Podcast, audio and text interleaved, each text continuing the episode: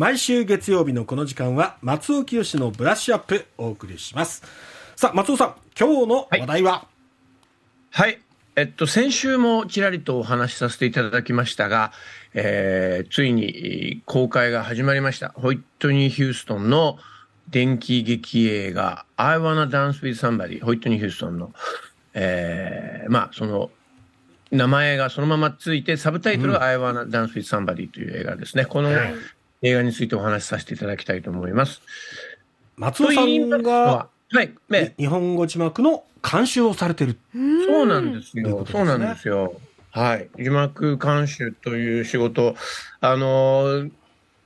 まあ、軽く見てたわけじゃないんですが、やってみると結構大変なお仕事で、はい。まあ、あの、ただ、今回は、ホイットニー・ヒューストン、うんまあ、本人を含め、はい、彼女のおなんていうんでしょう音楽業界芸能界における、えー、親的な存在と言われていたクライブ・デイビスという、はい、あ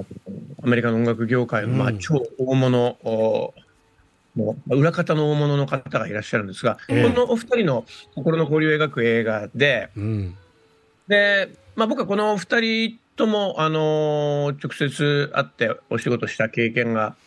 あって、まあ、あとは、ホイットニー・ヒューストンの最初の夫だったボビー・ブラウンさん。うん。日本でも大変ね、人気ありまして、ボビオなんて言われたり、えー、したブームを作った人ですが、うん、まあそういった人たち、特にボビー・ブラウンとは、あの、何度も、えー、時間を重ねて、内外だったりしてましたからね、まあそういった経験を見込まれておお声掛けをいただきまして、うん。えー、ちょっと舐めてかかったところがありました。まあ、ただあの、やっぱこの映画の見どころになってるのは、あの、ボヘミアン・ラプソディがそうであったように、ええ。ー、映画の中で聞くことができるホイットニー・ヒューストンの歌声っていうのは、すべて本人のものを使ってるんですよね。まあ、特に、あの、ホイットニーの場合は、クイーンなんかよりももっと若い世代ですから、うんうん、デビュー前からいい状態で録音が残ってるんですよね。ああ、なるほど。えー、だからそれはね、あの、うん、まあ、映画を見に行くという体験が、まあ、そのままほぼニアリーイコールで、うん、あの、ライブコンサートに行くような、うん、そういう楽しみもあって、えー、まあ、映画の尺自体は2時間半ぐらいあって、えー、結構なボリュームですからね、うん、まあ、いろんな角度で楽しめる映画になっているかと思います。うん、で、まあ、ちょっとあの映画の見どころっていうのはまたこの後キャッチアップでもお話ししたいんですが、ええ、ホイットニー・ヒューストンと映画っていうのはすごく相性がいいよって話をまずここでさせていただきたいと思います。はいはいはいはい、というのはやっぱり日本でもというか、まあ、世界的に彼女の名前を決定づけたのが1992年のあの、この今の暮れの時期に公開されたボディーガードですよね。当時人気絶頂のケビン・コスナーからの、えー、直々の指名で、うん、えー、これはね、あのー、その1990年代以前にね、1970年代かな、えー、えー、ダイアナ・ロスと、おあれ、スティーブ・マックイーンっていうのを一回企画されてるんですよね。へえ、あ、そうだったんですか。ええー、ただやっぱその当時いろんな事情で難しかったみたいです。その、うん、白人のボディーガードと黒人の女性シンガーの、うん、おまあ、当時道ならぬ恋と呼ばれる設定がやっぱり70年代だと時期尚早だったようで、92年の時点でもかなりインパクトありましたしね、それは。えー、えーで、まあ、それが世界的に大成功を収めて、うん、今ばっかり流れてる、この主題歌のエンダイ、えー、エンダイという有名なこの I always love you。うん、もう本当聞かない日はないっていうぐらいの感じでしたよね、ね。ね。まだ YOU さんがお生まれになってない頃かと思いますが。はい。で、これがヒットした時はね、あのー、日本で初めてのドームコンサートが福岡ドームで、うん、1993年の9月に開かれたっていうぐらいで、うんあの博多の街でも本当エンダー愛が毎日流れていたっていう。気に入ったっていう人聞いたことありますね。行ったよって自慢げに語ってましたよやっぱり。うんうんうんうんうん。いやそれは自慢になるようなことだったと思います。うん。でホイットには90年代に他にも2本主演作品がありまして、ええ。えー、95年にため息つかせてっていうのがあって、これね、あのいい映画なんですよ。これ女性4人の群像劇だったんですが、うん、あのなんていうのかな、まあ、小さな映画なんですよ、ボディーガードに比べるとね。うん、ただ、そのアフリカンアメリカンの女性4人が、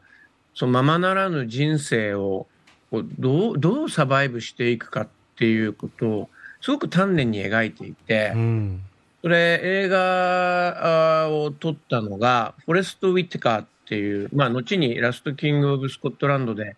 アカデミー賞を受賞することになる、まあ、俳優として有名な、笑福亭鶴瓶さんによく似てるって言われてるあの、俳優さんですね。あの、そのフォレスト・ウィッテカーが、えー、撮った映画だったんですが、このため息つかせてっていうのは日本ではそこまで人気ではなかったんですが、あの、サウンドトラックをベイビーフェイスっていうアメリカ屈指の R&B プロデューサーが手掛けたということでも話題になりました。あともう一つ、天使の贈り物っていうのは96年のこれクリスマス時期に覚えてますか？これ見てる人少ないんですよね。ねうん。これはただ、あの、デンゼル・ワシントンとホイットニーのダブル主演でしてね。えー、あの、僕はクリスマス映画としては、この天使の贈り物っていうのはすごくおすすめですね。あとはまあ、アメリカだけで公開されたものとしては、あの、テレビの、テレビの映画でシンデレラ。これでホイットにはあの、シンデレラの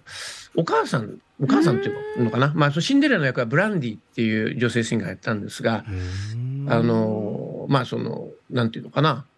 あの、メインではない、ちょっと脇に回ったところでも結構演技うまいな、みたいな。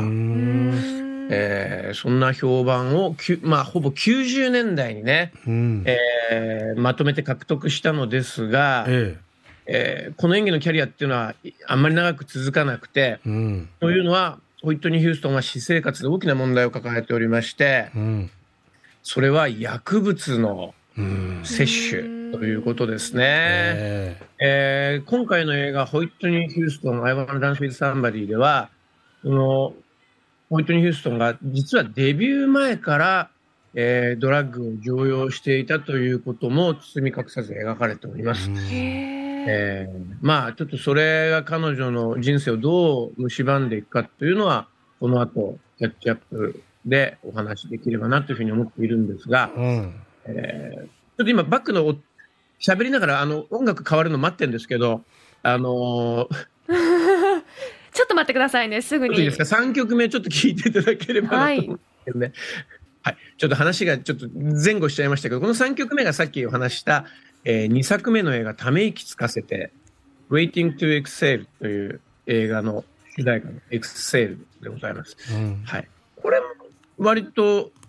ヒットしたので、聞くようになる方多いんじゃないですかね。あの、旅の部分が歌詞がなくて、シュッシュッシュッシュッっていう歌詞なんですけどね。これですね。うん、はい。もう、あの、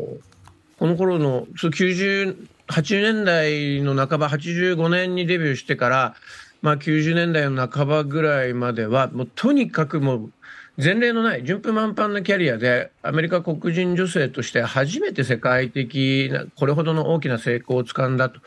言われてます。あの音楽にしても映画にしてもね、うん、でその彼女がなぜその後失速するのかってとこにまああの人生のもしくはショービジネスの闇っていうのがあるんですが、うん。まあ、この続きは後ほどキャッチアップでいたしましょう。はい、ということで、また8時40分過ぎのキャッチアップでは、この映画の見どころについて、さらに掘り下げてお話ししていただきたいと思います。